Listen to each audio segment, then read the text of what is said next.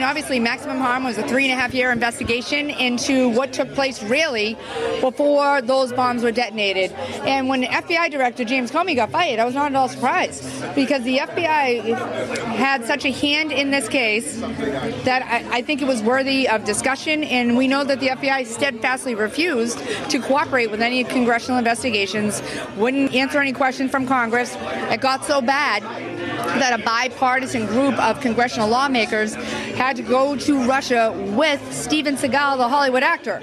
So that goes to show you that they had something to hide. And what this book proves is that Tamerlan Tsarnaev, the older brother, was the whitey brother of the jihad.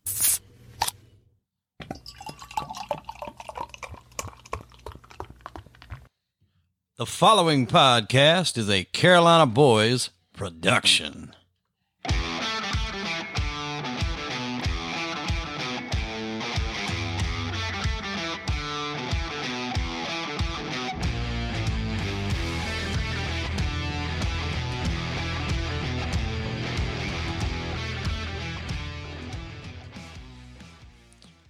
Welcome back, everyone, to Crime and Entertainment. I am your host, Hollywood Wade. We would like to start off this episode by wishing a happy Father's Day to all the fathers out there that are listeners of this show, all the mothers that are pulling the fatherly duties as well. Happy Father's Day to you. We appreciate you. And again, we hope all the fathers enjoy their day. And we hope you're enjoying it by sitting back and listening to this episode of Crime and Entertainment. And we also hope everyone enjoyed last week's episode with former FBI agent Giovanni Rocco, who went undercover in the DeCavalcante crime family out of New Jersey, which obviously we uh, discussed. They were the basis of the HBO hit series the Sopranos. So we hope everyone enjoyed that. If you didn't go back and listen to it, it was a great one. Now, today on the show, I am very excited because we have best selling author, five time Emmy nominated investigative reporter, award winning journalist, Michele McPhee. Michele has been covering these types of things that we talk about on this show for decades, ladies and gentlemen terrorism, murder, mobsters, corruption, she's done it all. So she was a natural fit here for crime and entertainment. And she so graciously come on the show. And I really enjoyed this episode. I hope to have her back. She just, she doesn't hold her tongue. She speaks her mind. Uh, you know, and I'm a huge fan of hers, her books. And, uh, you know, obviously she was working with Tom Fontana on the show City on a Hill. If any of you guys have ever seen that fantastic show.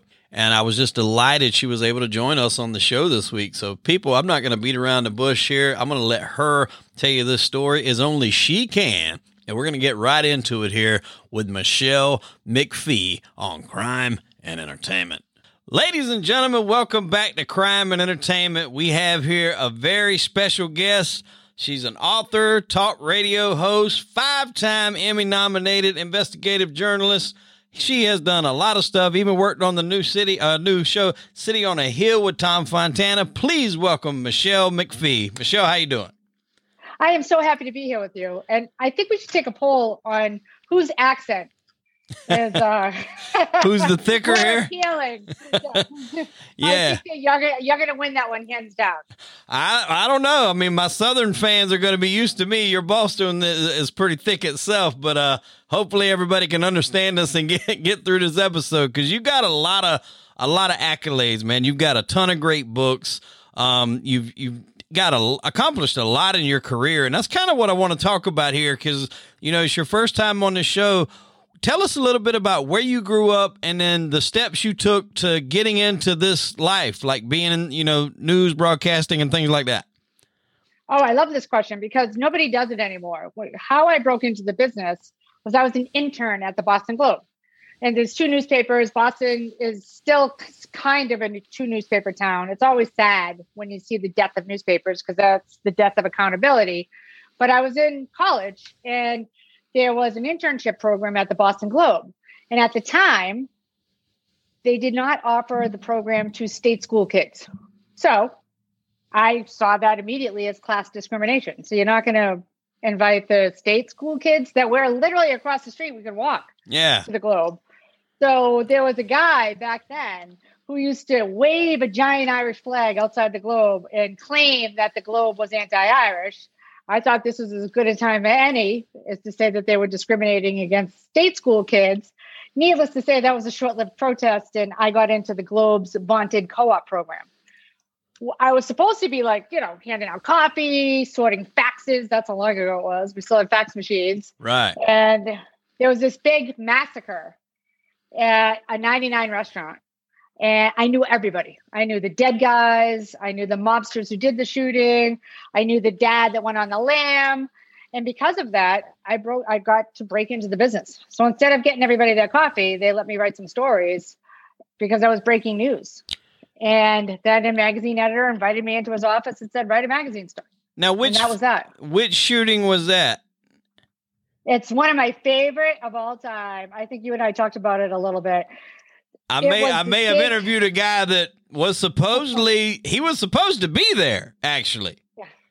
Well, his whole family was there. If we're talking about yeah, Bobby Luisi. Yeah, Bobby Luisi, aka, at least in WITSEC, the Reverend Alphonse Esposito from Memphis, Tennessee. Could you imagine a guy with an accent like mine hiding out in the witness protection program as a preacher who's supposed to be from Memphis, Tennessee? And he's from the same neighborhood that I'm from.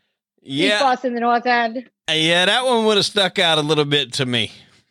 I think it might have, right? yeah. So Bobby, so in a weird way, Bobby Luisi gave me and his family and that massacre gave me my start in journalism, but gave me a head start. Uh, but when my big magazine story came out, Bobby Luisi's cousin put a gun to my head in the middle of a broad. I don't know why people say broad daylight. I know it's a cliche, but in the middle of the day, Yeah, there was like this ambush out of a movie where cars just sort of circled me and a friend of mine that was rollerblading. Needless to say, he never spoke to me again. they threw a hit in the ground and they put me on a bench in front of a well known restaurant in the North End on Hanover Street and said, If you ever write one more word about my family, I'm going to kill you. So I didn't call the cops because we didn't do that from our neighborhood right. and I called a well-known journalist named Kevin Cullen, who covered the mob. Kevin Cullen called a guy named, and now I would know this for years and years and years. He called a state police trooper named Bobby Long, and uh, Bobby is very well known because he was the state trooper who built all the cases against Whitey Bulger, and the FBI was secretly thwarting him at every turn.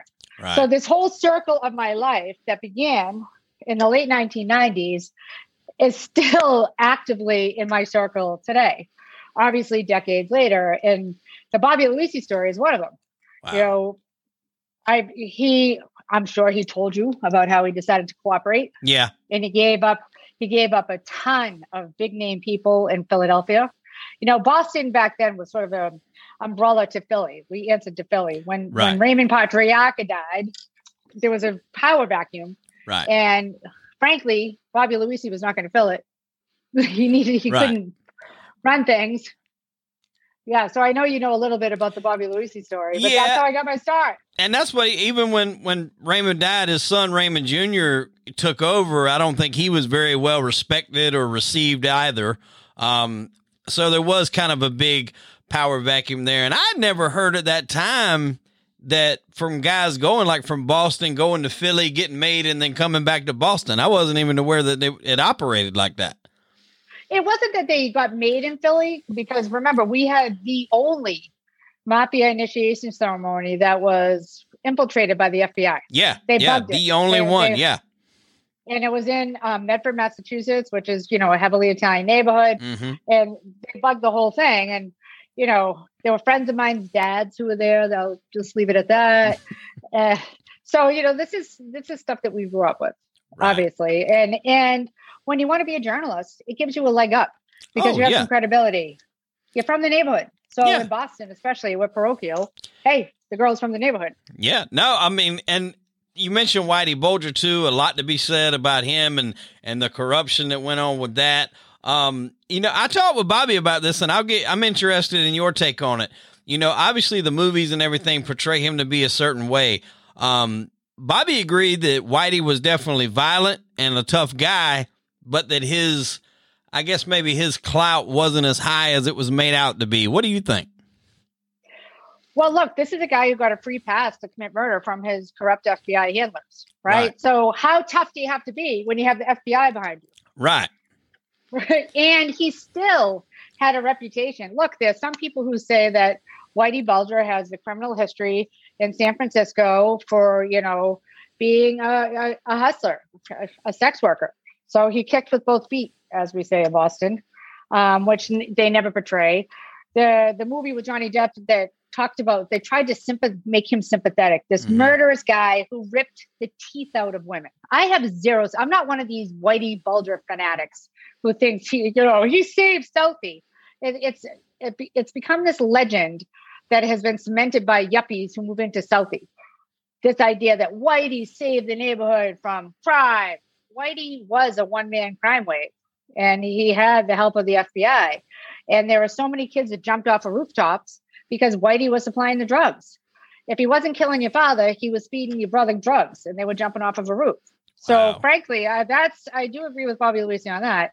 I mean, people from Boston do not have a lot of respect for Whitey.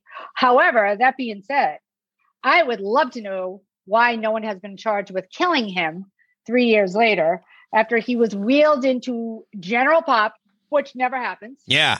Yeah. where four of his enemies from Boston were waiting, which never happens. And somehow they had enough time to beat this guy with a lock and a sock to death, then take a serrated spoon and carve out his eyes and try to cut out his tongue with a room full of other inmates and prison guards, cameras everywhere. And we don't know how or why, why he died. I mean, it does it does raise a little bit of an eyebrow. It, it think sounds you like you're saying there was a conspiracy there. That's what it sounds like to me. Well, I mean, can you explain it? Can you can you I, I I I'll put like it this like- way: I was not shocked that it happened. Um, but nowadays, especially like you said, with so many cameras and there's got to be the more people that are in on certain things, the harder it is to keep quiet. And like you said, for three years, for the all the stuff that had to be in place and quote unquote maybe things not working, people not looking, it's a lot of people that had to be in on that for it to go down the way it did, and then still nobody is is charged for it. I guess maybe they're just saying he got what he deserved. Maybe I, I don't know how it's looked at, and but I don't have a still murder. that. Look at that low life that just shot up the supermarket in Buffalo. Oh God, Put him in General Pop. That's it. yeah, That's enough. you won't have to worry about it. General Pop.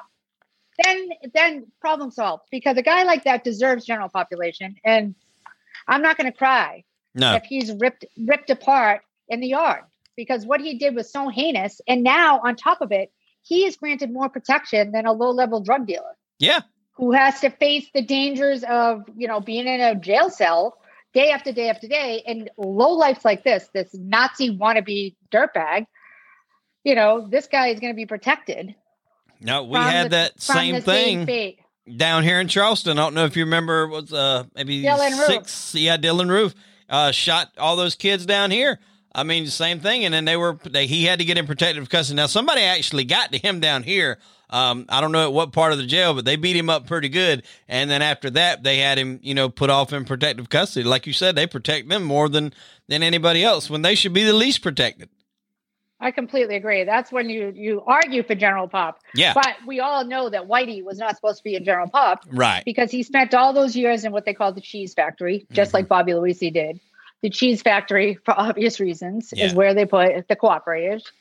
So, you know, Whitey was a guy that had spent the time, the little time that he had in jail, you know, in segregation. Then suddenly, listen, they have committees to make sure that Michele McPhee from Boston is not in there with, you know, another Boston notorious criminal. They have committees to make sure that doesn't happen, that you're not put into a jail environment with your compatriots. Yeah, One of the perps that they believe killed Whitey, one of them was a co-defendant of Cadillac Frank Salemme, hmm you might recall was was convicted right before. I mean, come on. You're gonna put Cadillac Frank Salemme's co-defendant in the same cell block as Whitey. That is I mean, I guess it's homicide by fellow inmate. I don't know, but yeah, it's either the worst mistake you can make or on purpose. And I got to believe probably the latter. Well, when you consider, look, I I've spent a lot of my career writing about the top echelon informant program. and about how look, uh, informants are a necessary evil. You have to get into bed with dirty people mm-hmm. in order to get into dirty places, right? Swans don't swim in sewers. We all know that. So you're not going to get a swan to go into a sewer. So we have to get sewer rats to go into a sewer. And I understand why it's important. But I also believe that when it goes terribly wrong, like it did for Whitey Bulger, like it did for another guy from Bobby Luisi probably knows Mark Rossetti very well, another guy who was given a, a free pass to deal drugs and commit crimes and acts of violence, you know. And as you know, my book, the on the Boston Marathon bombing, makes mm-hmm. the same argument.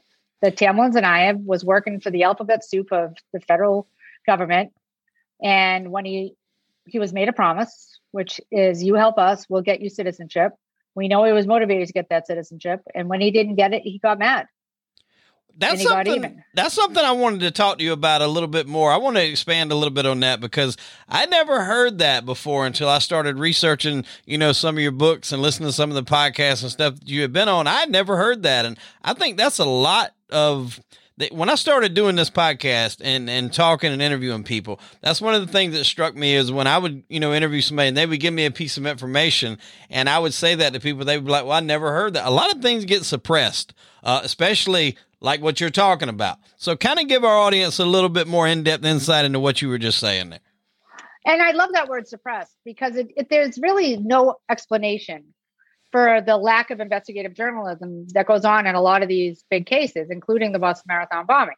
Everything well, you've heard you heard the interviews on my podcast, mm-hmm. Mayhem with Michele McPhee. Yeah. These are not these are not shadowy figures. It's the Boston Police Commissioner. It's the head of the SWAT teams. It's the guy who arrested individuals who are connected to the bombers. It's like these were high-ranking people in law enforcement, very connected to this case, who are still irate that the FBI refuses to cooperate. You heard, I'm sure, if you listen to it, Congress. When was the last time you had a right wing guy like Mike McCaul from Texas and a liberal progressive like Bill Keating from Massachusetts, a Republican and a Democrat agree on anything.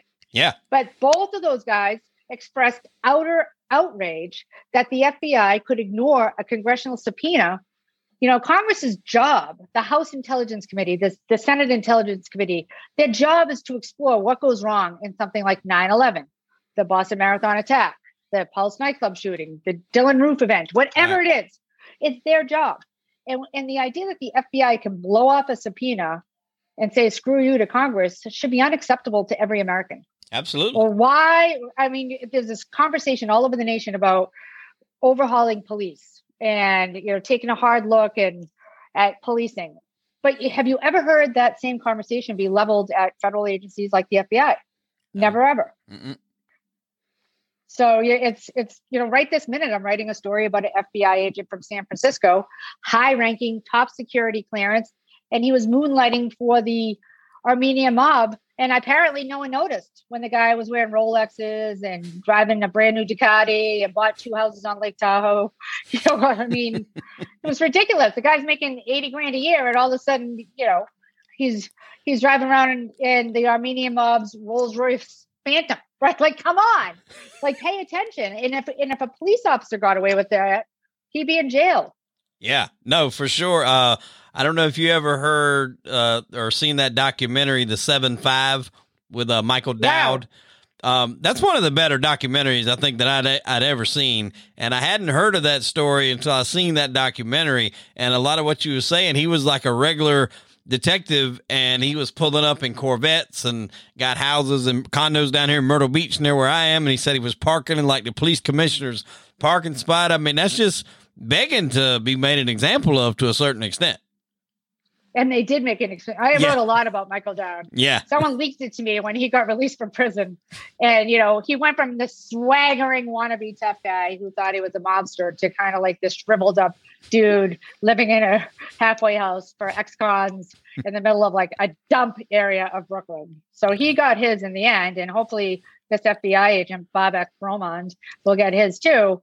But I just, I, it really bothers me that this conversation never turns to accountability with the federal agencies who are largely responsible for keeping us safe from terrorism. Yeah. So the idea that we don't hold them accountable and these same attacks happen over and over and over again, I, I mean, it just doesn't make sense to me. And the Boston Marathon is a glaring example of it. I, you know, and I think I told you this. The reason I was so obsessed with the Boston Marathon is because I was at ground zero on 9 11. I worked at One Police Plaza. I lost a lot of personal friends that day as a reporter who covered, you know, the FDNY and the NYPD. You know, you were there personal, on 9 11? I was there on 9 11. Wow. And, and, you know, I had just written a story about a friend of mine, um, Captain Timmy Stackpole. He almost died in a fire a couple of years earlier. And he, I had a front page story on August 31st, back from the brink. And it chokes me up every time I think about it. I had followed him and his family. I had a lovely family. I became very close to them. His fellow firefighters took care of every everything while he was sick and recovering and built an addition on his house. And, you know, it was a beautiful story. And he could have retired and been fine and gotten a big settlement because the building was, you know, shoddy. They're the type of people that they got a check and put it in the china cabinet because they didn't know what to do with it. Right. Like all he cared about was getting back to work. And he went back to work on August 31st and died 11 days later. Wow. And I, I, just remember falling on the ground when the police commissioner, when the fire commissioner, Tommy Von Essen, told me that. And it was the last thing I wrote in my notebook, but I stayed there until the very next day. So I had a personal stake in what happened on 9 11. Friends of mine died. I spent the next five years writing about these victims so that today, and believe me, people have reached out to me, so I'm glad I did it. Today, the kids who were babies then have stories about how heroic their mother, their father, the firefighter, the cop die, like what they right. did to save people. And I spent the next five years writing those stories. So it really, it really infuriates me that to this day, we're not getting the whole story on 9 11. And the families of the victims are suing the federal government. Obama, well, let's start Bush, Obama, Trump, and now Biden are thwarting our own 9 11 families from getting the truth. And so that, the families are trying. So you talk about that a little because it's infuriating, right? No, uh, that was one thing that when Trump was running for president, when he was going against Hillary, that was one of the reasons why I was hoping like hell he was going to win because he said that was one of the things that he said he was going to do. He said, I'm going to get to the bottom of 9 11. I'm going to find out what happened. I'm going to release documents. I'm going to get to the bottom of it. We're going to know the truth. And that was one of the things that I was really wanting because, like you, all these years later, we're getting cloak and dagger. Um, you know, we're not getting the truth. I don't think, I don't know if we'll ever get it, but I know good and well we're not being told the truth. Um, I don't know your opinions. Like, I know there's all sorts of like conspiracy theories and things like that. I mean, obviously, we know planes hit that World Trade Center. Uh, I do believe that we probably had some prior information that maybe wasn't as taken as serious as it should be. And like I think the, it like the fact like the and I'm sorry, but sorry to interrupt, but you just got me so excited. like the fact it just came out in this lawsuit that the families have that one of the hijackers was living with a FBI informant. So this is happening like over and over and over again, right? So wow, this is the stuff that we're not being told, and you know the Saudis, how they got into the country. I mean, you're. I'm so happy that you said that because it's you're a thousand percent right. We're not being told the truth.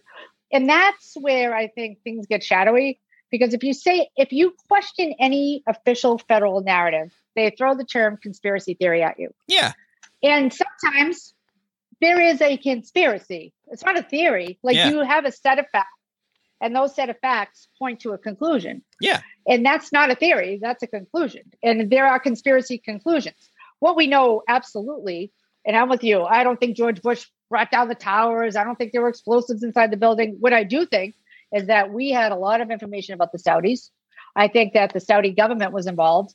And I think that the for some reason, our own government, Trump too, because he was just as bad as Obama and just as bad as Bush and just as bad as Biden now, for some reason they will not release what they had on the Saudis who plowed those deadly weapons, human filled deadly weapons, into two civilian filled buildings, murdering 3,000 Americans. And that to me is inexplicable. And I feel like people should rise up, but nobody cares about anything anymore. Yeah, no, I, I agree 100%. And one thing, it was like what 443 firemen, if I'm not mistaken, passed away. 343. 343, 343. Yeah, I mean, I knew it was a, a high number. Um, just and, and the guys who've died since of 9-11 disease. yeah, the, the guys the that, come down there to clean up. Yeah. Right. it's it's it's a horrible tragedy. And I remember that day so well. Like I had just gotten, I was out of high school. I was going to a technical college, but I was also DJing um some during the week at this. It was a it was a hotel, but it had like a club inside the hotel. And I was DJing that night, and I'm like, I'm half a little hungover, half sleeping. And I remember my sister called me, and she's like, "You need to turn on the TV." And it's you know fairly early, and I'm like, "What do you mean?" She's like, "You need to look at the TV. We're being bombed." And when I was kind of like, what? And I looked and I seen that the tower was on fire. The first tower had already been hit. Well, no sooner as I'm trying to like figure out what's going on, the second one got hit. And then I'm starting to figure it out. And I'm just like, holy cow. I mean, I was just glued like I'm sure America was that day to the TV, wondering what's going on. Then you get the Pentagon get hit. Then, you know, the crash down in Shanksville. Now, the Pentagon to me is probably the only one that I would say seems a little weird because like I find it hard to believe that a, a building that secure like the Pentagon would not have any footage of you seeing a plane going into that building like you did on the towers. I mean, there's like a split second clip that's only like a two second frame. You see something Yeah. and an explosion. I find it really hard to believe that there's no other footage of a plane hitting that Pentagon. I completely agree. I mean, just even the airspace around it. Yeah, they, like you said, yeah, the airspace around it. And I've heard, now, granted, I'm not saying this is true. This is all stuff that I've heard that officials went and like grabbed security footage from gas stations from the surrounding areas. But the maneuver that that particular pilot, and I want to say his name was Hani Hanjour, but I'm not sure, um, that there was the, the one behind the wheel or the cockpit, so to speak, of that plane the maneuver that he would have had to make to get down as fast as he was going, then basically ride ground level and run into that Pentagon. I think they said they'd done like a test run and let some experienced pilots try to do it, and only like two out of 10 done it. And this is a guy that had little to no experience flying. So the chances of him being able to pull off that maneuver, uh, maneuver were, were next to nothing. Yeah, I mean, I didn't pay that close attention to the Pentagon because I was spending so much time at Ground Zero. Right. And, I mean, look, and but why don't people ask these questions? Yeah. because that's a va- that's a valid that's a valid questioning. We're not saying that it was a government conspiracy and they blew up the towers. We're saying, hold on a minute, can can you explain why we don't have footage? Yeah. Why don't we have satellite images? Can you explain that? But we don't even ask the questions. We just let them. We, it's no different than letting state-run media tell us what's up. Because if we don't question these narratives, they just become cemented in our minds, Absolutely. and and nobody's ever held accountable for anything. Now, what about what you were in New York? What about Building Seven? Because that's something that's it's overlooked, but Still at, odd. at the same time, it's very odd because it's not hit by the plane. And then there's that interview with the guy. I'm not sure his name, but he said that we made it. I don't know Silverstein or something like that. He made we made the decision to pull it. That was what he said. Now, pull it is a term that's sometimes used in doing demolition work. Um, and bring down a building. So, like, how did that one get that damaged to where it collapsed too? That one's always been a little odd. I was there, and I remember coming down, and it's it's pretty far away. It wasn't like right in that cluster, Right.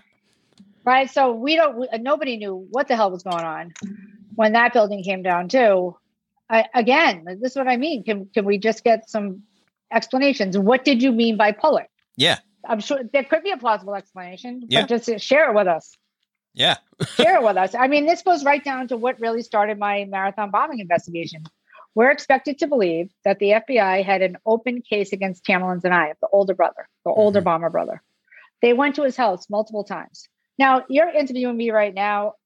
I recognize your face. If you blow up the marathon in a year, I'm going to say, Jesus, that looks a lot like that awesome guy from the podcast, right?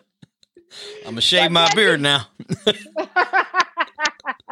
well, this guy, I mean, you were expected to believe that they had an open case. The the most elite unit of the FBI, the counterterrorism unit, their agents had an open case. They interviewed this guy and they didn't recognize him when we got their picture of suspect Black Hat.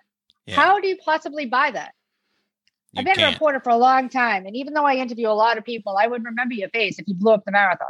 Yeah. No, for sure. That's gonna be something that's gonna stick in your mind For sure. Right? Like, well, that looks like that dude from Cambridge.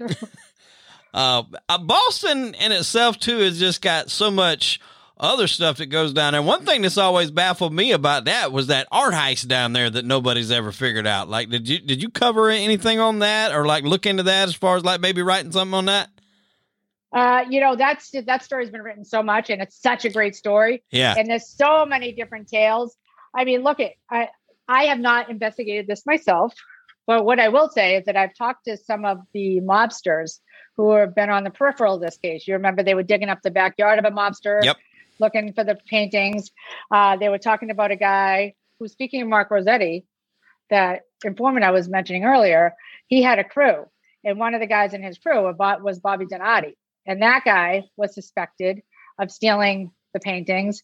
And the story goes from the wise guy part of the story, Bobby Donati was beaten to give up the location of the paintings, but these idiots accidentally killed him. They beat him to death, so they so no one knows where the paintings are because he was the guy who hit it. Uh, but you have to remember the politics. Like I look at the bigger picture, and I'm not saying I have any evidence that this is true, but this was one of the theories that was swirling around law enforcement at the time. You know, the landscape of Boston at that time was the IRA got most of its money from Boston. Mm-hmm. Like uh, the you know the war chest of the IRA came largely from Boston. And I know that the Valhalla, if you look into the Valhalla, which is a great story for you to cover, mm-hmm. the Valhalla was a fishing vessel out of Gloucester, Massachusetts that was filled with weapons on its way to Ireland. And Whitey ratted everybody out. We didn't know that until decades later, but Whitey ratted everybody out and they got the guns but I always wondered if the FBI had anything to do with the robbery, because if you look back in time, the IRA used art to move a lot of its money. Yeah. Like they were very adept at using art to launder its money, to get money. So I always wondered if it was a deal just to keep the peace. Like, you know, here's this priceless piece of art. It, but it look, you know, be. we have this. It could be right. Like you look into it. I, listen, I look at the FBI and everything because you know many many many uh, u.s attorneys you know federal prosecutors have said michele you just the one mistake you can't you often make is you underestimate the incompetence of the fbi oh that's that's but i mean the stealing the art though that's like that one thing to where it's like okay you stolen it but what can you do with it? Like if you rob a bank, you can launder the money and open up legitimate businesses. And, you know, if you sell drugs, obviously you take the proceeds, you can do different stuff with that. But like the art, like what do you, it's going to be hard to sell that to somebody unless it's somebody that's completely out of the country that just wants it. I mean, it's not like your average guy can just go put that in their house in their dining room and it not be, you know, recognized as this valuable piece of art that they had there. I mean, that the whole robbery itself was just strange because it's like, how do you move all that? And I'm not very versed in like the underworld and, and how they would move stuff like that. But to me, it was just real odd, but, but obviously very well executed and, and I guess done properly because nobody's ever, you know, been incarcerated for it. Yeah. But if you look through the reports, right, uh, some of the actions of the FBI, you know, investigating this were questionable. Yeah. I mean, that's, I'm not making that declaration. It's been, right. contained in documentaries and in reporting, which makes you just wonder. You know, it'd be very easy to when you're talking about weapons, yeah. trying to get weapons. It could be anywhere. You yeah. could have you, you could have given a painting to the Saudis to get a boatload of weapons. Yeah, yeah, that well, makes, who knows? Yeah. I mean, makes knows? perfect sense.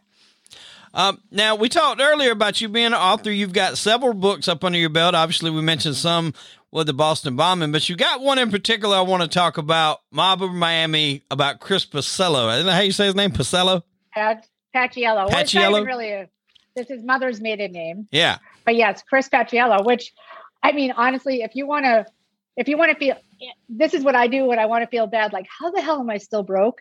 And I look at Chris Paciello, convicted murderer, convict mob rat, ratted out everybody. And if you look at his Instagram page, he is living yes, the beautiful life. He is. right? Like he's living the beautiful life. He's got a stunningly beautiful girlfriend.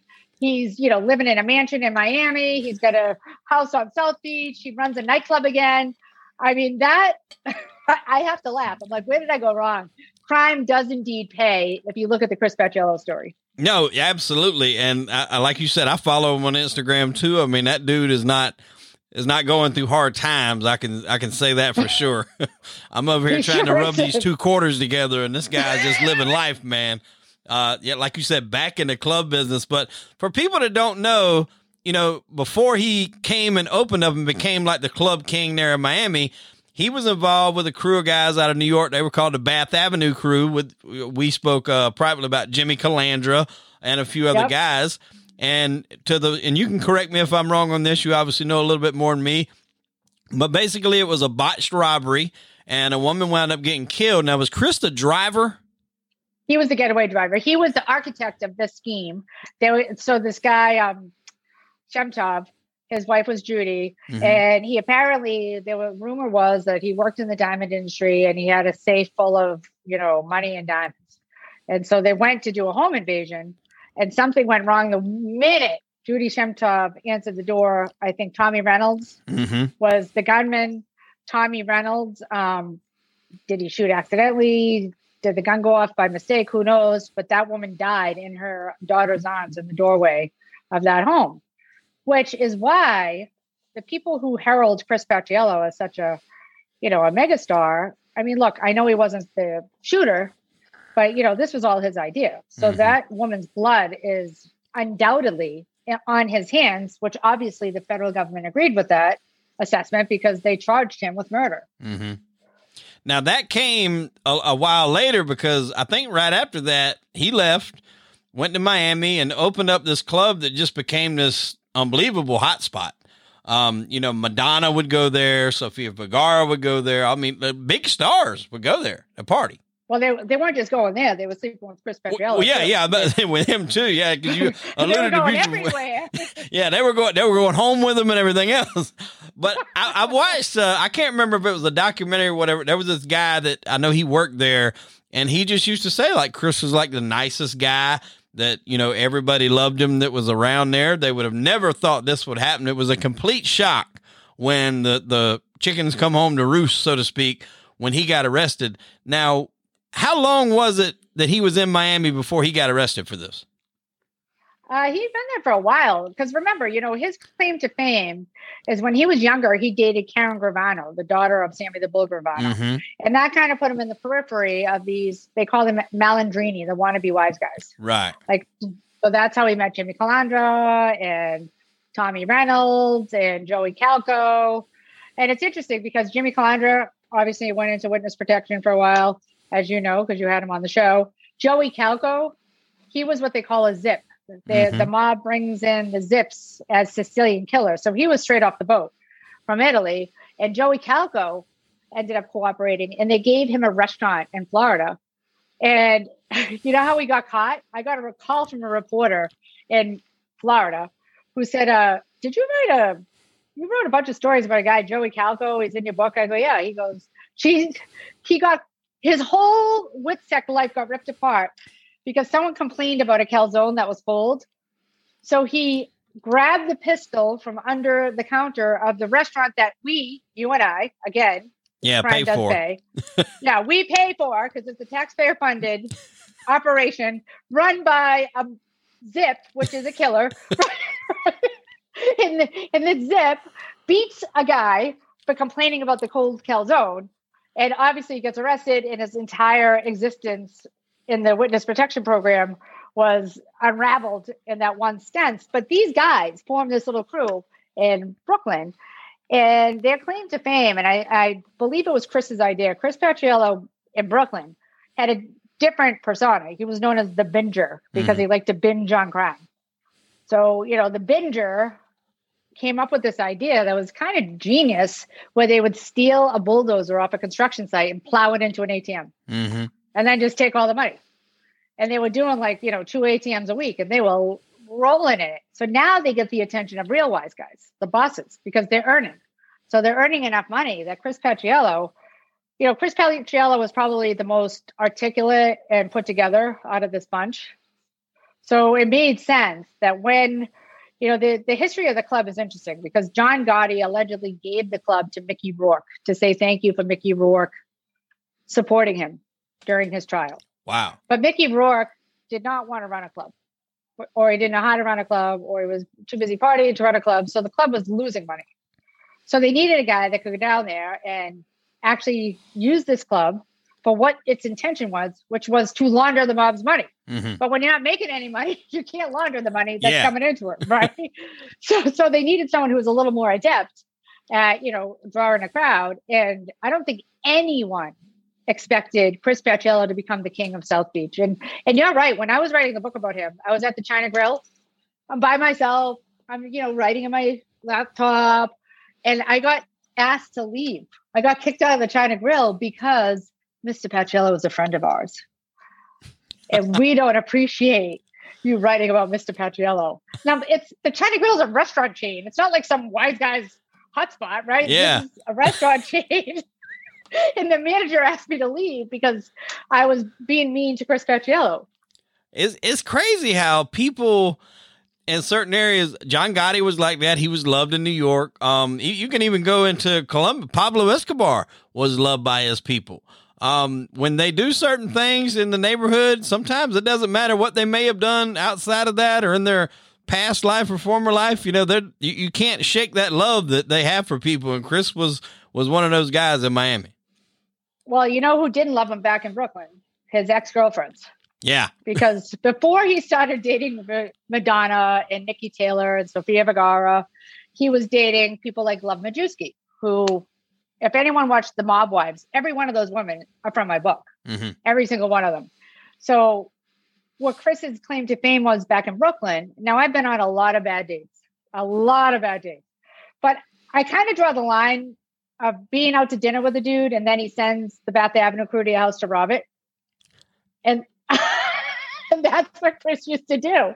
He would take a girl out to dinner and then the crew would be like at her house robbing it. I mean, that's kind of smart, but you're not going to get a second date out of that. I don't think. you, well, I guess I you mean, don't want one. No, I bet I bet you he gets laid too, because think about it. Now it's the night in Shining Harbor. Oh Yeah. no. Let me go in here and investigate, see what's going on, make sure nobody's I in here. better spend the night. Make sure they don't come back. So you get you robbed a joint and you get laid all in the same time. Jesus Christ. Oh, Uh, so that- no That's he hilarious. wasn't a dumb criminal. No, I mean, he, listen, you know, by all accounts, he's a smart guy. I can, you can't knock that from you can't take that from him. What he done? He's, he- he's running legitimate businesses. Like I couldn't run a business. I don't have the acumen to, Right. to keep a book or or make an order, a food order. He's Well, you know what well. they say about a lot of these mob guys, especially the hiring guys like Meyer Lansky, Lucky Luciano, guys like that, that they had brilliant business minds. And if they would have put their minds to work in legitimate businesses, they would have ran, you know, companies, Fortune 500 companies. Um, they just chose to do it, you know, with the mob backing. In most cases, those are illegal. But the mind, the, the workings of the mind were always very brilliant. And I think he's a he's a testament to that. I mean, like you said, he's the clubs and stuff like that. I think he's got a gym, uh, some other stuff. I mean, like you said, it. Anytime I just feel bad about myself, I just go on his Instagram and just start scrolling, and it's like, well, at least this dude's living good. no, yeah, it makes me feel worse. I'm like, how am I still broke? How is this possible? Well, yeah, and you know the one thing that I always I always found curious is I'm not sure of the relationship between him and Jimmy, but like why he's he's basically erased that from his past, so to speak. Like he doesn't you know, he never offered Jimmy a job or anything like that. I always kind of found that a little curious. Did he just kind of cut ties with New York altogether and erase that from his history or I, I don't know. what do you think? what, what I know, I never talked to Jimmy Calandra. You know, uh, he just rejudged me recently because he, you know, to see if there's something in the Bath Avenue crew. But I did talk to Tommy Reynolds in jail, which got me listed as a mafia associate just interviewing him in jail, which is so stupid, right? Like, so stupid. Yeah. But they can give me a hard time every time I go to a, a federal prison now because of this category, right? Wow. But Tommy Reynolds told me he only had one regret. Obviously, he didn't mean to kill that woman, but he said that because I, I believe Tommy's story was Chris said no one was home. Yeah. And then the woman comes to the door. Yeah. And so Tommy said they were driving over the Verrazano Bridge. And right before he checks the gun, and there's a lot of guns, in the water under the Verrazano Bridge. Right before he checks the gun, he puts it to Chris Paciello's head. And he's like, you know, obviously the words exchanged. Somebody in the backseat grabbed him and said, don't do it. And he threw the gun into the water. And when I interviewed him in prison, he said, my one regret is I didn't pull the trigger when I had that gun pressed to Chris Paciello's head. So I guess if Chris Paciello is not afraid of Allie Boy Persico, who we put away, he put away some good, some real wise guys. Like Allie yeah. Boy Persico was son of the Colombo bus, Carmine the yeah, Snake. Carmine the Snake, yeah. Yeah, so he put away. So if he's not afraid of, I think, look, if he's making people money, then he's going to be safe from the mafia in New York. Yeah. But it's the thugs. It's like the the Malandrini, the ones who didn't make it, that I'd be nervous about if I were him. Yeah. I'm not worried about Allie Boy Persico setting some well-heeled hitman. I'm worried about some angry guy who did time and Chris didn't. Yeah, no, I agree with that 100%. And he, he, I know he did get arrested. I don't think he spent a whole lot of time inside. Was it like less than a year, around a year or something like that? He got sentenced to six, and I don't think he's served much of that at all. Yeah, no, it wasn't um, a lot. But remember, he decided what he did is it was interesting because he really burned everybody. What they wanted to do initially is sever. So you know this. You can sever yeah. your case. Like you and I get locked up. I want to be severed. Yeah. Right. So you don't try them so, together. Yeah. Yeah. So they all agreed together to be tried as the Bath Avenue crew to be en masse because it's harder to get a convention if you uh, some defense attorneys believe because you can confuse the jury who's responsible for what. Yeah. Well, Chris. So then they get confused, and on the eve of that trial, Chris decided to join Team America. So he ran. Not only did he rat out everybody, but he gave them no shot at a trial that was going to be successful. Yeah. In the way that he did it on the eve of trial. So the fact that people are mad at him but again, you know, this is the guy who has, he is on the right side of the velvet rope. You know, yeah. he can make or break you in Miami. And even if you are a well known wise guy, you still want to eat. Yeah. The, you still want to hang out at the Delano and be cool, right? Yeah. So, in order to do that, you need a guy like Chris Paciello. Oh. He's he's he's an interesting. You know, it's interesting because this this one could be. Uh, and talking to a bunch of people about maybe this being a series no, it needs to be a series or d- definitely a movie. Now, there was a movie a while back, years ago, that I think was supposedly loosely based on this. It was called Kings of South Beach. Um, oh, had, I remember it well. Yeah, Jason I Gedrick, well. I think, was in there, and one of the Wahlbergs, not Mark, but the the uh, Donnie, I think it was in there. Who was in it? A friend of mine, a very good friend of mine, who's an excellent actor, Brian Goodman. Goody called me and said, "McPhee, I'm in your movie." I'm like, "What movie?" And there's a whole story about this NYPD cop that I knew for years, Sonny Grasso. Sonny Grasso, of course, went into movies. He was taking me out to dinner at Rao's at his private table. And he never once meant he was grilling me for information. And this is what you learn. So everything that you're doing right now, you should make sure that you protect. Yeah. You know, with an agent, register your ideas because Sonny Grasso, for a plate of pasta, pretty much got me to tell him the whole story of my book for free and never optioned it. and then he made the movie Kings of South Beach. So needless to say, I hate that movie. Yeah. Well, I mean, it it was a, a poor attempt at the story too. I think it could have been a lot better uh, executed. I actually really like Jason Gedrick as an actor. Maybe me too. I love him. I mean, when I grew up, there was a movie he was in called The Heavenly Kid, uh, that was like one of my favorites hmm. growing up, where they were at the beginning, they're like racing towards this cliff, and it's like a version of chicken. And the one guy goes off the cliff. Well, he comes back to life, and he's got to like look after this nerdy kid. That nerdy kid is Jason Gedrick. Well, at the end, he, he finds out that ultimately he's the kid's father. And at the oh. end, ah. yeah, at the end, Jason Gedrick is doing like the same type of race, and you think he's you think he dies, but then you know the that was the the test to see if he could get into heaven was he gave up his soul to save his son. So it's it's kind of it's a comedy, but I mean that was what I always remembered him from. And then he done like the the Last Don series and you know a, a, multitude of other things. I think he was in the Bosch series as well, the first season of that. Yep. So a fantastic actor. But I remember watching that movie and then hearing that that was supposed to be loosely based on that. And even then, I'm thinking well, that could have been a lot better. At least follow. If you didn't know that it was supposed to be based on that, it was a good movie or a decent movie. but definitely not related to that story. It could have been a whole lot better. So I hope you can get the ball rolling on a, a accurate TV show. yeah, me too. I, I mean, it's such a great story. And then for me, there's two questions. First of all, how does a guy like Chris Paciello, who's a convicted murderer, get a liquor license? Yeah, because so, you're not supposed to be able to do that. well, pretty much. But I wonder if, you know, he never gave up his relationship with Team USA.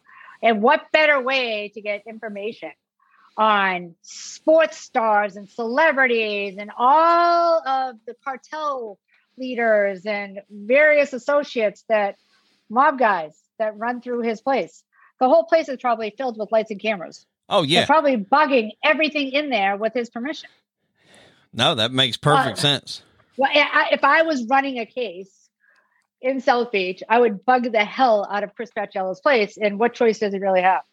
No, yeah, you're uh, you. You might have just made his business go down a little bit in his bar. so why is business slow? I don't know what happened. no, that makes perfect sense. uh, now, you at one time weren't you working on something with uh, Gotti Jr. as well, a project with him? Yes, I was. I don't. You know, it's funny. I just went to Phoenix to meet with Sammy the Bull. Okay. I yeah, and um, it was interesting because to to talk to Junior, to talk to Sammy the Bull. Junior is a guy who's out of the life. He wants nothing to do with the mob. Mm-hmm. He's, you know, his story is he hasn't been in the mob in decades since his dad died. And, you know, I, I mean, I believe him. He seems to very much be a family guy. Yeah. Meanwhile, Sammy the Bull is still very much, you know, a swaggering gangster, uh, telling old mob stories and we yeah, it's a very long story. But in the end, I was like, I don't know if I can do this. Well, I'll have to give Sammy one thing. For him to have been in jail as long as he did, I, I think between the first the whole deal with Gotti and then later when he got busted with the ecstasy, which is another story altogether when he was down there in Arizona in the witness protection. He can tell a story. There's some people that just have a gift at telling a story. Um, there's just some people that can that can put you in that place. You, it's like you're there when they're telling it. Um, not everybody has that gift. Sammy has that gift. Um, and the thing about it is, you know, because he was convicted or not convicted, but when he was on trial, it was known that he killed a high, high number of people. So you know these stories yeah. are accurate and genuine. It's not because some people, well, that guy didn't do this or that guy didn't do that. It was openly known that he did kill a lot of people. So you know that probably a lot of what he's saying is true. So that makes it all the even more believable and all the better to hear. Well, listen, he told me a story and it was very compelling and moving. And he even teared up telling it when I was in Arizona uh, about the murder of a high ranking boss from the Philadelphia mob, Johnny Keys. And he, I think that in a, when he, as he told me the story, I think he was waning, he was nostalgic because he killed his one of his very first big it was the mafia commission hit so it was mm-hmm. a very big piece of business and frankly the way he describes how he lured this guy to his death i mean obviously sammy the bull had some brains too mm-hmm. because it took a lot of planning and a lot of doing and a lot of balls and he talks about how when this guy johnny keys was in the back of this van where they were driving him to his death in staten island you know he had so much respect for this man of honor and how Johnny Keys had one request Can you please, Sammy, do me a favor and take off my shoes? And Sammy's like, Why? And he said, Because I always told my wife that I would die in bed with my shoes off. So it would be my last kiss goodbye to her. And I think that I think that Sammy told me that story and he's told it with great emotion because he saw Johnny Keys as the man that he wished he went out as instead of the guy right now yeah. you know, who's in Arizona. You know, nobody takes him seriously as a mobster anymore because of, you know, his past. Um, you, you know, he insists that he never gave up anybody of import, but that's what everybody says. I'm sure Bobby Luisi said that to you. Jimmy mm-hmm. said that to you. So, you know, but I think there was some genuine emotion. So you are right. The guy is a storyteller. And I think that the story was true. And I think he genuinely you know, he killed his own brother-in-law, and I don't think he felt anything. Yeah. But I think here he had true, genuine empathy because Johnny Keys represented what he thought the mafia should be. Yeah. Now we had Larry Mazza on the show recently. He was in the Colombos, uh, like when the Colombo War was going on with Greg Scarpa, and you know the whole deal where he was actually working along with the speaking, FBI. Uh, speaking of FBI murderous informants, Yeah. a free pass to kill people all over Brooklyn. Yeah, a big one. the Grim Reaper. The Grim Reaper, exactly. And when he got the AIDS, I think that made it even worse because he knew he was dying. So it was just like he really didn't. The, the give a shit before was non existent, but after he found out he had AIDS, it was really out the window. And Did, did Larry tell you how he got AIDS? yeah, yeah, Yeah, isn't the- that the best story in the world? Because it's it's karma he for sure. to get, he did not want to take blood from a black guy. He didn't Yeah. want to uh, have, take the risk. So he got one of his crew members, and then the crew member was a junkie who gave him AIDS. That's well, how he got. well. Larry told me that the guy that get, he got the the blood from, I forgot his his real name, but his his nickname was Pumps because he was a big muscle, uh, like he was a workout guy, workout buff, you know, working out, and he got the steroids by sharing needles back in those days. That's how he Oh, well, contracted. that makes sense. Yeah, and uh, Benny pumps or something like that. But uh, that's how we wound up getting it. You know, they they had the blood there at the hospital. And he was like, you know, I don't want that. I want some of my own crew. And the one guy that matched him was the guy that you know had been sharing the needles, and ultimately that's how you know he got the virus. Um, Oh, I did not know that. That's a new story about pumps. yeah. Uh, now Larry, when he uh, cooperated, he took down a lot of dirty cops that was on the payroll doing a lot there, and in turn, in, in a weird way, it really kind of helped some beat, some guys beat their case.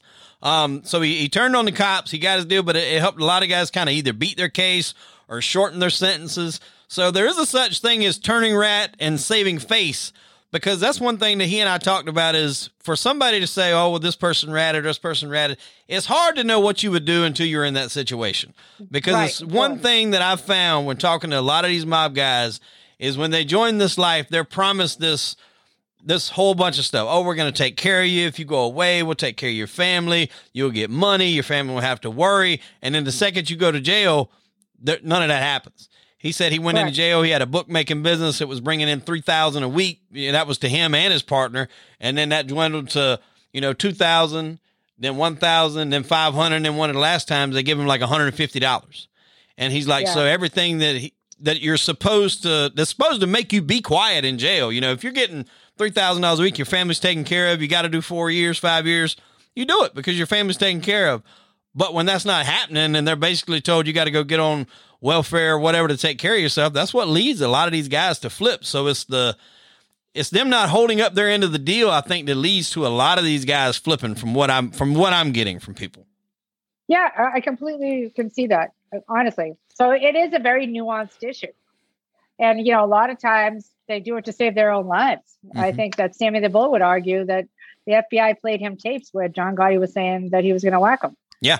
So, I mean, who knows what people's motives are? It's, but I think we can all agree it's it's it's a tough life unless you're Chris Paciello. Yeah, yeah. That's about the only one that I can say is just doing. I mean, and he didn't do any jail. I can say Joey Merlino too, but Joey spent a good deal of time in jail. So Chris is Did just Joey cooperate? No, he didn't cooperate. He's done some Oh, times in like, jail. Skinny, yeah, No. skinny Joe Merlino. I didn't see as a No, cooperator. no, no, hell no. I don't think he would. He would never cooperate. But he's done. He's he's held the reins for a long time. He definitely has a, Well, a good life. Well, when Bobby Luisi tapped me on the shoulder at Target in, in Revere, Massachusetts, I was a little surprised to see him, right? because he ratted out Joey Skinny Joe Merlino. So Yeah. that is that guy's no joke. Yeah. He's still kind of a savage. He's not Oh like yeah. These guys that are out to pasture and retiring. Yeah. My favorite thing about the witness protection program right now is that all these guys are living in Arizona hanging out with each other. It's like my blue heaven out there. Yeah. Now I don't know if it's true, but people always said that that My Blue Heaven was kind of loosely based on Henry Hill after he got into the witness protection, or all these guys kind of wind, all, all those kind of wind up in the same place, and they basically just start setting up shop and, and doing the same stuff out there. Yeah, because that's Scottsdale, Arizona. Yeah. That's great. Well, Bobby, I think was in Tennessee, but uh, that would have still Well, been you odd. Mean, you mean the Reverend Yeah, yeah, the Reverend. Oh my god, that is that's still the funniest story to me to see Bobby Luisi, who I know well from my childhood. The idea of him preaching to people And I think, you know, from what he says, I mean, look at the guy made amends to me. He said he was sorry that I had a gun pointed to my head. I mean, what are you going to say when someone says you're sorry? It, takes all the wind out of your sails. Yeah. All right. And I mean, he said that he had what he would consider like a a spiritual awake. I don't know if his awakening was a specific word he used, but a, a, a spiritual event maybe that that changed him. And you know, maybe he did, maybe he didn't. Um, you know, that's up for him and you know whoever he he prays to to to take that up. I know Michael Franzese is another one that's uh you know had a lot to do with preaching and, and changing his life around, and he's doing a lot of stuff on YouTube as well. So you know, maybe there's something to it. These guys, just because you lead that life and you're in it for a long time, you can change things around. That's not to say that anybody can't. I know sometimes it might be harder to believe than others, depending on how vicious they were in their life before. But it's it's always an option to turn things around. I agree. And I think that some people can do it. And, you know, obviously spirituality has a big part of it. Mm-hmm. You know, look, the guy, he looked very sincere there are there's people always ask me how do you know if someone really is a murderer? And and the answer is always the same. There's a deadness to their eyes. Yeah. there's literally no gleam no shine like there's no soul left in that person's body. And so i can always tell. Yeah. And i know that sounds so corny and, te- and silly but it's absolutely true. I've interviewed many many killers and they all have the same deadness to their eyes. And bobby Luisi didn't have that deadness. I don't think he was a killer anyways. He was just a drug dealer yeah you know and he wasn't somebody who had their soul ripped out because they were forced to kill family members and friends and mm-hmm.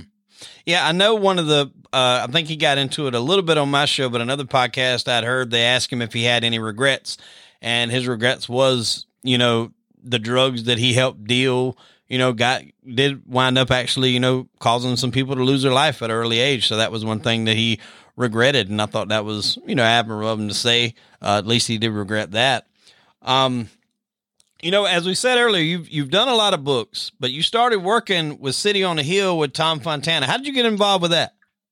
I got very lucky. Tom Fontana is such a legend. Yes. You know, he, I, I mean, just every show that I was obsessed with that made me want to be a crime writer in the first place was created by Tom Fontana. You know, starting with Oz, oh. which was the first big drama, right? Like I love Oz. I love it. I, like every once every. I usually go back in Sopranos and Oz. I watch at least once a year. I'll just go back and burn through them.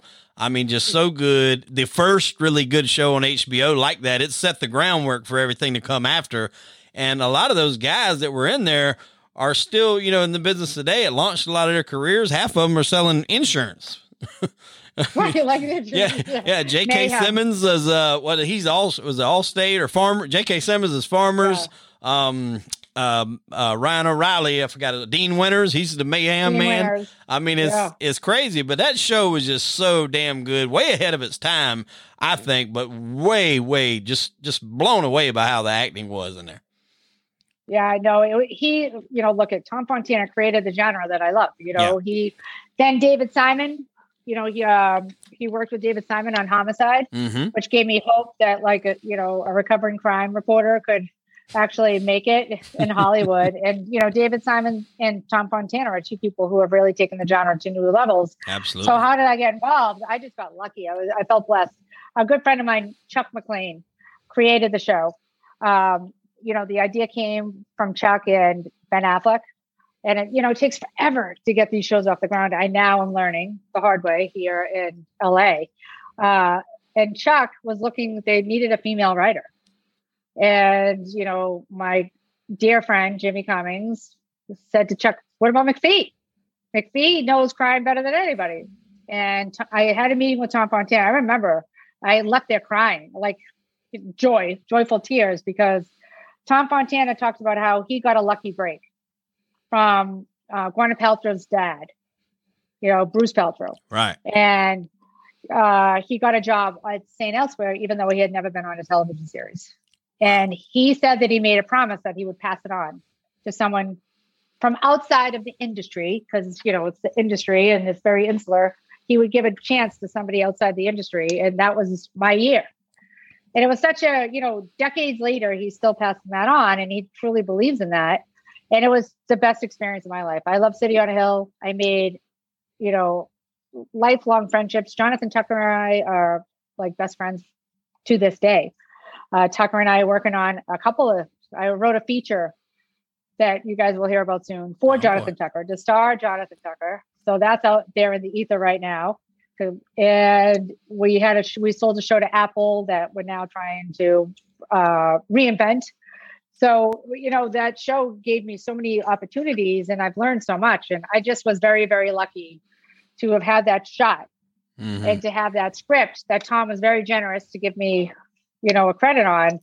Uh, so, so that's kind of what launched you because you need a credit to get an agent, and then you Yeah. need an agent to get a manager, and it goes on and on and on. And there's a lot of steps, and Tom Fontana helped me skip like what 20 year olds are doing right now. Right. No, that's uh that's great that he does that, and and I love those types of stories when people get a break and they get into the business, they they do their thing, they're noticed, and th- their body of work speaks for itself, and then they pass that along to someone else. That's uh that I love those types of stories. And I mean, it's kind of like, you know, hopefully one day I'll get that chance because I come in and, and you and I talked about this. I come into this podcast game. I knew nothing. I didn't know, I didn't know nothing about a podcast. I didn't know what kind of mic to get. I didn't know what kind of laptop to get. I had never uploaded anything to YouTube in my life. My editing skills were zero. Um, and then I just, I learned it all and I just I made a few contacts and some people would help me out with some information and by and large I just kind of learned how to do everything as I went along. And then I actually got asked the other day cuz I mean my schedule's swamped. A lot of times I have one, sometimes two interviews a day. And this kid who is making a um he's trying to do a podcast himself. He was like, "Hey, would you mind coming on my show?" And like my first thought was like telling man, I'm real busy right now. I'm going to have to, you know, we're going to have to schedule out, you know, maybe a month or two. And I was like, you know, I'm going to go ahead and do it. And then on this show, I'm gonna, he wants to talk about how I started it. And I was like, you know, maybe this will help this kid, you know, kind of learn some things and fit into it because I was like, people gave me the opportunities because I was new and I can see why everybody don't want to just hop on a podcast, especially if it's new, because you don't know how serious people are going to take it. You know, they could just be like, after a month, they'll be like, oh man, this is more work than I thought it is. The hell with this. And essentially you wasted your time, you know, so I had to build it up to get it to where it is. And now I think I counted up today with stuff that I already have in the can. I've got like 25 interviews already done in the can. I, I mean, listen, I told you before in a private conversation, I think that this is a great basis of the series. It's such a good concept, Yeah, you know, and, and so look, if when I'm in a position to pass it on, I would. You know, absolutely. I'd hook you up the way that people have hooked me up, right? Absolutely. It's all about relationships. It's a business of relationships. Absolutely, and that's why I'm I'm making contacts and and you know I, I wish other people like I said even if it doesn't trickle down to me I wish people that I interview success if for nothing else I can say hey I interviewed her or him and look what they're doing now you know they came into me and they were gracious enough to come on my show and I can't thank you enough for taking the time out of your busy schedule to come on our show now before we get out of here you have a podcast as well do you want to tell the folks where they can go to catch your podcast Sure. It's um it's Mayhem with Michele McPhee. It's on all the podcast platforms like yours. And uh, you know, it's it's a pretty I think in some ways it's better than the book, which I hate to say, but it's because you can hear the voice. right It's, you know, the Boston Marathon bombing is a very complicated story to try to explain, but hopefully we break it down in a way. But better yet, so before someone can throw out, well, it's a conspiracy, every single thing that I talk about is on our website, which is mayhempod.com. So you can find it there for the most part. all right cool And I'm excited for you. Congratulations. Honestly, I think you have a great concept here.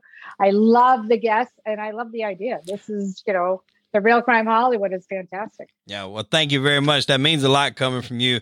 We're going to put some links to some of your books in the show notes as well. If people want to go pick that up, we didn't really scratch even the surface of some of the books that she has, ladies and gentlemen. A lot of good true crime books in there. We only hit on a few, so go check them out. She even touched a little bit with the Aaron Hernandez deal back when he, uh, you know, running his. Tr- you were actually the first person to break that he had was possibly homosexual. Were you not?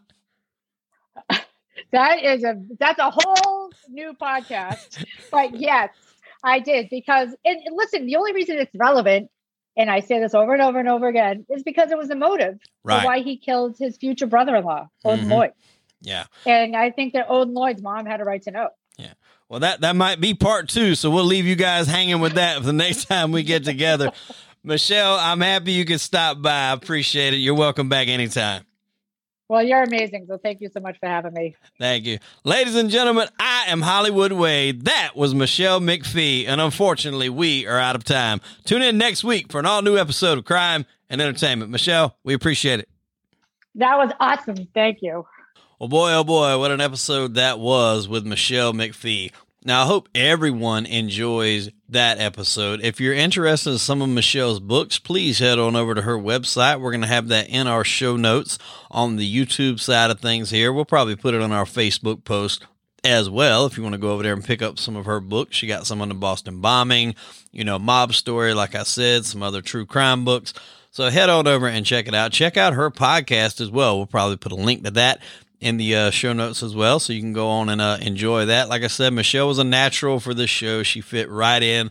I love her accent, as she talked about in mine. We have we both have very thick accents. Her being from Boston, me being from South Carolina. But we hope everyone can manage to get through that and enjoy the show.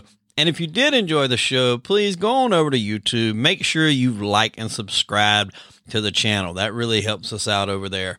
Also, if you're an audio listener, please make sure you like us over there and give us some five stars. You know, show us some love over there. Let us know what you're thinking. Even if it's not five stars, you know, if there's something we can improve on, I'll take criticism too. You can throw it my way. I'm not above that. I'm always looking to improve the show, improve the quality of the show. So if there's anything, you know, that you guys think, hey, maybe tweak this, tweak that, I'll definitely take that under consideration. If I'm able to, I will try to take care of that for you. Now, on the social media side of things, please go on over to Facebook. You can like us on Facebook uh, at Crime and and Symbol, not the A N D, but the and symbol entertainment. That brings up, uh, you know, that'll that's a difference for some reason. I don't know why it doesn't automatically bring you to us. It won't it won't show up for some reason. So make sure you use the and symbol. Now on Instagram, it's crime the letter N in entertainment. Somebody had that other username, so I could not grab it. So crime, the letter N, and entertainment. So go on and give us a follow on there. We're also on the TikToks, ladies and gentlemen. We put out little clips of the shows on the TikTok, so you can kind of see if maybe that week's episode is something that you would like to see. Uh, and that's really all we ask. You know, share the show, share it with your friends. We're trying to get the name out there. We're trying to get things you know, boost it up, trying to pump out some great content for you guys. As I said the other day, I was in New York a few weeks ago, you know, working on some stuff. We've got some great stuff coming up for you guys. So make sure you like and subscribe to everything so you get that notification when we drop something new. Over the next few weeks, we'll probably be dropping some independent uh, YouTube videos. Uh, maybe on the audio side of things too. I'm not sure yet, but we're starting to get a, a really hefty backlog so I'm going to probably start dropping every once in a while a video in the middle of the week too. So uh, give a little bit more content out there for the channel, helping people notice us and, you know, trying to grow the channel. So make sure you subscribe so you don't miss any of those because it might not just be every Sunday. It might throw one out there in the middle of the week. So guys, I really appreciate you joining in this week. I really hope you liked that episode with Boston's own Michele McPhee. Please go give her a follow on Instagram. Go check out her podcast. She does fantastic work, and hopefully, she will grace us with her presence again here on Crime and Entertainment.